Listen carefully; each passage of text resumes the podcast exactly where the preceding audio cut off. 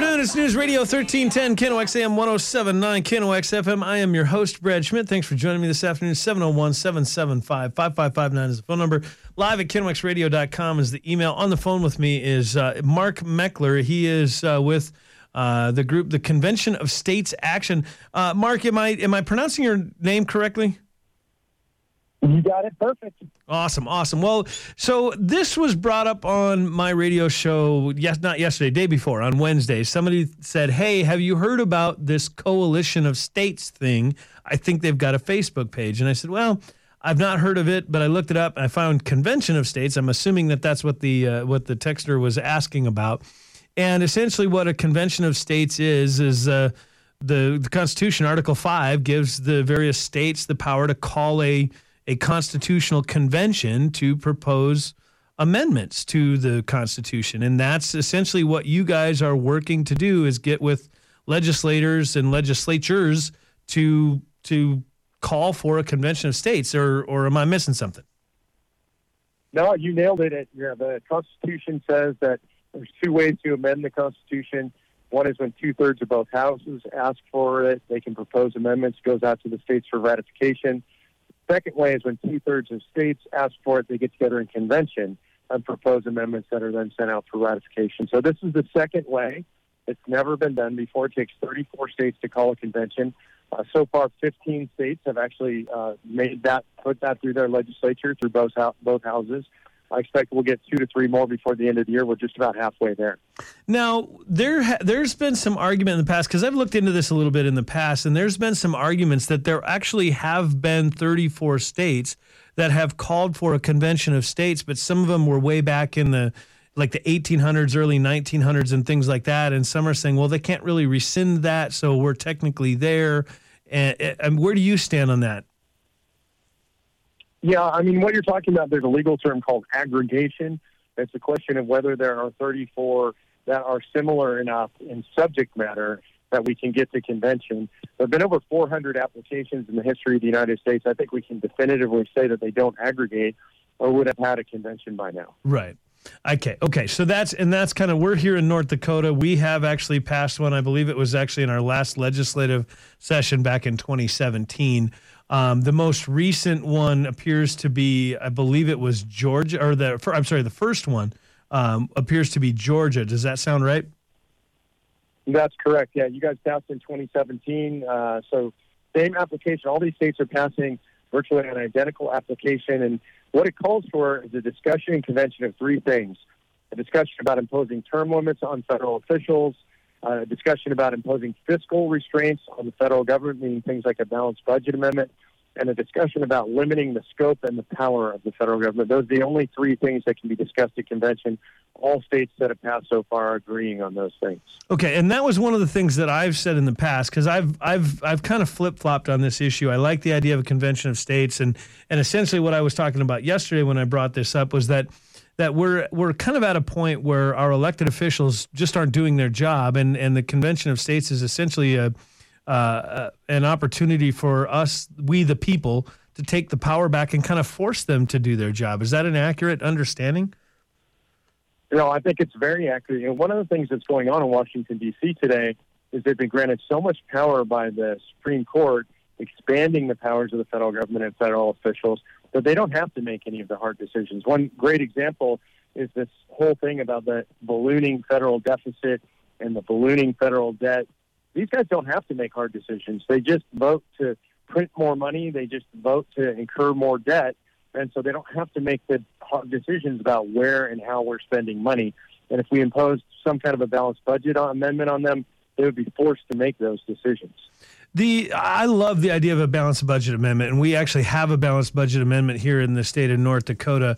Um, and and I I love that idea. The concern that I think a lot of people have is boy the the going through the federal budget with a chainsaw like that is just going to cause incredible hardship and and you know plunge the economy into into a free fall is there is there any validity to that argument I mean certainly I think if you did it overnight it would be it would cause tremendous trauma but there's nothing that says that an amendment that is proposed would require that to be done overnight and I, I don't think any rational person would try to impose that I think if I, you know, and I'm just shooting from the hip here because we don't know what the amendment would be. Right. But I'm presuming that they would propose some kind of amendment that required the budget to be balanced over a period of years.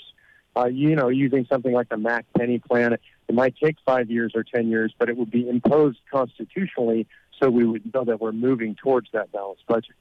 So when when we start talking about con- the the um, the the constitutional amendments and these conventions and things like that, one of the things that I've expressed as a concern in the past is the the the possibility of these things getting out of control and somebody proposing that you know amendment that requires every third car to come off of a, of an assembly line has to have you know purple stripes and yellow polka dots or something crazy like that. You you've actually addressed that concern through the way you've written the the uh, the bills that you're helping present in in the legislatures correct? Yeah so there exactly because there are only three subject matter areas that can be discussed. Yeah these were drafted by some of the finest conservative constitutional scholars in America. That provides the rails for convention. And but we do hear the argument, and I do want to kind of pose the opposition's argument. They'll make the argument that well, the delegates are going to get there, and they're just going to do whatever they want. They they won't follow those guidelines. The reality is, if they did that, any action they took is null and void. The amendments would never make it out to the states. And even if they did, uh, you know, what you, what you have to picture is will 38 states, three quarters of the states, ratify something? And the one I hear about all the time, and, and so it's the one I would like to bring up, was the idea of the repeal of the Second Amendment. Mm. People say we're going to lose the Second Amendment. Right. California is going to propose to repeal. And the answer is math. You know, if you look at the math, it takes only 13 states to stop anything. When you start to run through the states and you say, well, which states are going to oppose the repeal of the Second Amendment? And you start to talk about all the southern states, Tennessee and the Carolinas and Georgia and Florida and Texas and I mean, how about North Dakota, right? Right. You, is North Dakota going to feel? No, of course not. Virginia, which is a blue state, is a constitutional open carry state. Right. So there's no way you could get to 38 states for anything that you or I or any conservative wouldn't like. Yeah, but that and that's like I say that actually it kind of eases my mind a little bit on some of this stuff. Now, as I'm looking at the map here, there, like you say, there's there's a few states that are working on some active legislation: Oregon, Montana, Nebraska, Kansas, a few others out uh, east as well. Um, there's been a few states, actually, our neighbor to the south, South Dakota, they passed in one chamber. Now, what happened there? Did Correct. did the House pass it and the Senate didn't, or they just haven't gotten to it yet, or or what? How did uh, what happened in those states? No, that's correct. So what usually happens, uh, what you'll see is we'll have the votes in one chamber. It'll get out of one chamber and get stuck in another chamber. Might, might not get a vote, or we might get a vote and we just don't get across the threshold. Those states, for me, are kind of the ripest target states because it means we do have the support in one of the chambers, and we just have to push it across the threshold in the other chamber. So any place you see where we pass one and not the other, those are kind of highest priority target states for us. North Dakota, we do a lot of. It seems like every election cycle, we have a few initiated measures on the ballot that you know that that we the people go out and get petitions for, get enough signatures to get it on a ballot and things like that. Has that happened at all with any of these, or or have they all been done through the state legislatures? They've all been done through the legislatures, and the reason is because this is actually a process that is mandated by the United States Constitution. So the Constitution says whenever two thirds of the legislatures shall call. Okay. And so what that means is the people can't do it by proposition or, or ballot initiatives. Do, uh, well, that's maybe a, a, rabbit trail I don't want to chase down, but we'll. I guess we'll.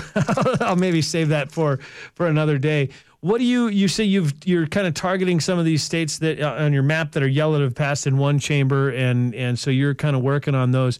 What kind of things are you guys doing? I mean, are, are you just sending out email blasts to the legislators, or or or how is that going? Are you going about some of that? Well, so uh, the most important thing to note is that this organization has over 4 million people involved. We've got representatives of the organization in every state legislative district in the nation. And their activities range very broadly in scope. Each state has its own plan designed by an on the ground leadership team in that state, volunteer leaders.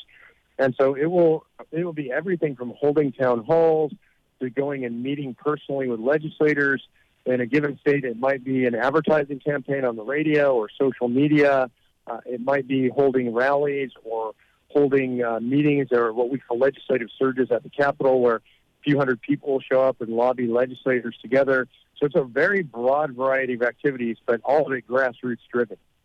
So when when we when we get to a point where there's 34 states that have have actually called for this convention, and say for example it's 10 years from now, is there is there an issue? Well, yeah, but North Dakota passed theirs way back in 2017, and heck, Georgia was back in 2014, so they're just not valid anymore. Is there anything in the legislation that you're working on that that says, hey? In 10 years, if this hasn't happened, we got to pass it again, or, or what are you doing to address that? So all resolutions are valid as long as they haven't been rescinded, unless there's what's called a sunset clause in it. Mm-hmm. For example, the state of Oklahoma put a 10-year sunset clause in theirs. Okay. And so we would have to go back if it took 10 years. But uh, almost no states have done that. Everybody just lets them sit on the books because the thing is, if the state changes its mind, they can rescind that resolution at any time in the same way they passed it. Okay. Okay. So then, what's the uphill battle in this? How do we? Because I, I, I, like I said, I'll, I'll be honest. I've kind of flip flopped back and forth on this issue, and yep. and I, I'm not sure how I feel 100 percent about it. I'm beginning to lean more and more towards the need for a, an Article Five convention. Um, but what's the uphill battle? How do you how do you get to that 34 states? Well, first of all, I want to address your flip flop and congratulate you because I, I think it's important that people look at kind of both sides of the issue and, and think about are they for it or against it. And I, I want to give you a couple of pieces of evidence that I think are important for your listeners. One is that every single nationally known conservative who's weighed in on this issue has weighed in on in favor, and that's all the talkers. If you look at Rush Limbaugh, Mark mm-hmm. Levin serves on my legal advisory board. Uh, Glenn Beck, Ben Shapiro is an endorser of ours all the major conservative legal figures in politics have endorsed it. And when I say conservative, I'm talking about just Republicans across the board. You've got Marco Rubio on one end, uh, again, uh, Mark Levin. You've got Ben Sasse. You've got uh, Ron Senator Ron Johnson out of uh, Wisconsin. So all across the political spectrum, all the legal scholars that are nationally known, Robbie George at Princeton, Randy Barnett at Georgetown, those guys serve on our legal advisory board. So all the nationally known conservative thinkers, talkers, writers have all weighed in in favor. On our opposition, you have literally every single radical leftist group in America. 230 of them signed a press release two years ago uh, on Good Friday. It was the Soros organizations led by Common Cause, and Center on Budget and Policy Priorities. It was Planned Parenthood. It was La Raza. It was every public employee union. So sort of the sides are lined up really well. All the conservative thinkers and talkers are on the side of doing this and the left is terrified of it. So for me, that's a really important balance. And then how we get there, the biggest thing is there are folks on the right that are concerned about this. They just don't have all the facts. And frankly, my biggest job is educating conservatives mm. so that they understand this thing. What is what is the left so afraid of? I mean, what, what are, are they are they afraid of a balanced budget, or or or what are they worried about is going to happen? Well, so look, if leftists, I think another good word for leftists in America are statists. They like a big centralized power base because that's where they exercise control. So the left loves centralized power in Washington, D.C. And if I could summarize the Convention of States project in the simplest terms, it's to take power away from D.C. and give it back to the people and the states. They hate that idea. It's very hard for them to have influence in all 50 states much easier for them to influence at a central point in Washington, D.C. They actually said in this press release that what, what our intent was was to reverse 115 years of progressive policies. They are correct about that. Mm. Now you you've got you listed some of these endorsers, and I, I went to the endorser page, and um, some of the some of these faces that that I recognize that may not be the the big names. One of the guys that I noticed you have, you've got Steve Deace on here. I've had the luxury of meeting Steve once, and that guy is one of the sharpest, you know, conservative thinkers I think in the last twenty years. Um, and and if he if he endorses that carries a lot of weight with me. Of course, you mentioned Mark Levin. Again, love Mark Levin's politics or hate Mark Levin's politics. The guy is, I mean, legally he has a he's a he's literally a genius. I mean, as far as a legal mind goes, um, there's there's Absolutely. not too many people that understand the law and the Constitution as well as he does. Well, and look, Mark Levin wrote a book on this called The Liberty Amendments. Yep. Uh, you know, he's sort of the intellectual father of this movement. He worked in the Justice Department with Ed Meese under Ronald Reagan. Uh, we just had our National Leadership Summit. He was the keynote speaker. I had dinner with him. He said this is the most important thing he's ever done, is being engaged in this. As far as Steve Deace, I, I got to tell you, he was an opponent when he started looking at this, and and he and I stayed in touch over the years. I've been on his show. Uh, you know, I agree with you. Guy's incredibly smart, and he worked his way through it, and he finally came to the conclusion that okay, there is nothing else that will save the country his the book he just wrote that just came out about six months ago. The concluding chapter is all about convention of states and why this is the only solution. Yeah, yeah. Well, I, I tell you, Mark, this is this is something for me that has has been, you know, I, have like I said, gone back and forth on many times. Um, but I've I've I've kind of gotten to a point where I've I, I've just I'm more and more convinced every day that the guys in Washington just aren't doing their jobs, and it's our job as we the people to uh, to put them kind of back in their place. Are you concerned at all? I've had discussions. Of, I'm a huge Second Amendment supporter. My son and I are competitive trap shooters, um, and there's been a lot of discussion that you know that's going to be the thing that that causes the you know the quote unquote next civil war or something like that. Are you concerned of this? Uh, of a of an Article Five convention causing some sort of rift that that we're we're as a country maybe unable to overcome? No, I actually think it solves the rift. I, I think one of the biggest reasons that we have this giant rift in our country, that it's a 50 50 fight all the time, is that so many decisions are made in Washington, D.C. California is going to decide differently than North Dakota and differently than Illinois, differently than Kansas. And if we're allowed to decide those things, we can work those out locally among ourselves in our own state. And by the way, if we don't like the way it's going in our state, like I'm a born and raised Californian. Last December, I moved to Texas because I can't take it anymore. and so we can do that. But if everything is decided in Washington, D.C., and today the majority of it is, then all we can do is be angry with each other. There really is no solution except mm. for trying to be totally dominant one party over another. So right. I think by dissolving the power in D.C. And, and dispersing it out to the states, we resolve a bunch of this tension. Well, as we as we wrap things up here, I guess the next question that I would ask then is is it, once we get to 34 states and there actually is a an Article 5 convention um, and we pass the amendments or or at least agree upon the amendments, now it moves into the ratification phase. Do you have a do you have a plan to get that done to get four more states to ratify it? Or or where are you at with that, or are you going to go wait? We'll wait and see, and if we're actually going to get there. No, we absolutely have a plan, and and look, there are people. This this is going to sound counterintuitive what I'm about to say. I understand that. I think ratification is much easier than convention, hmm. and even though it takes four more states, by the time you get to convention, the American people have expressed their will very broadly. Two thirds of the states and two thirds of the population of the United States have said that they want to be in convention and they want amendments around these three subject matter areas. I've worked with politicians at the state level and the federal level all across the country for the last 10 years. They're not the bravest creatures. Yeah. And they tend to, you know, put their finger in the wind and look at the prevailing political will. So I think what's going to come out of convention are common sense amendments like balanced budget. 85% of the American people support it. Term limits, 80, 85% of American people support it. Things like that are going to come out. And I think the politicians are going to go right along. I think ratification is going to be relatively easy. In American history, the average time of ratification of a proposed amendment is about 18 months. So I'm much more uh, stressed about getting us to convention and actually getting good amendments out of convention than I am about the ratification. So, how then, if somebody wants to get involved, how do how do we do that? If if we want to be a part of this movement, you know, it's already passed here in North Dakota, but we're awfully close to Minnesota. We're literally you know, a few hundred yards across the river from Minnesota. How do we get involved and, and become a part of this?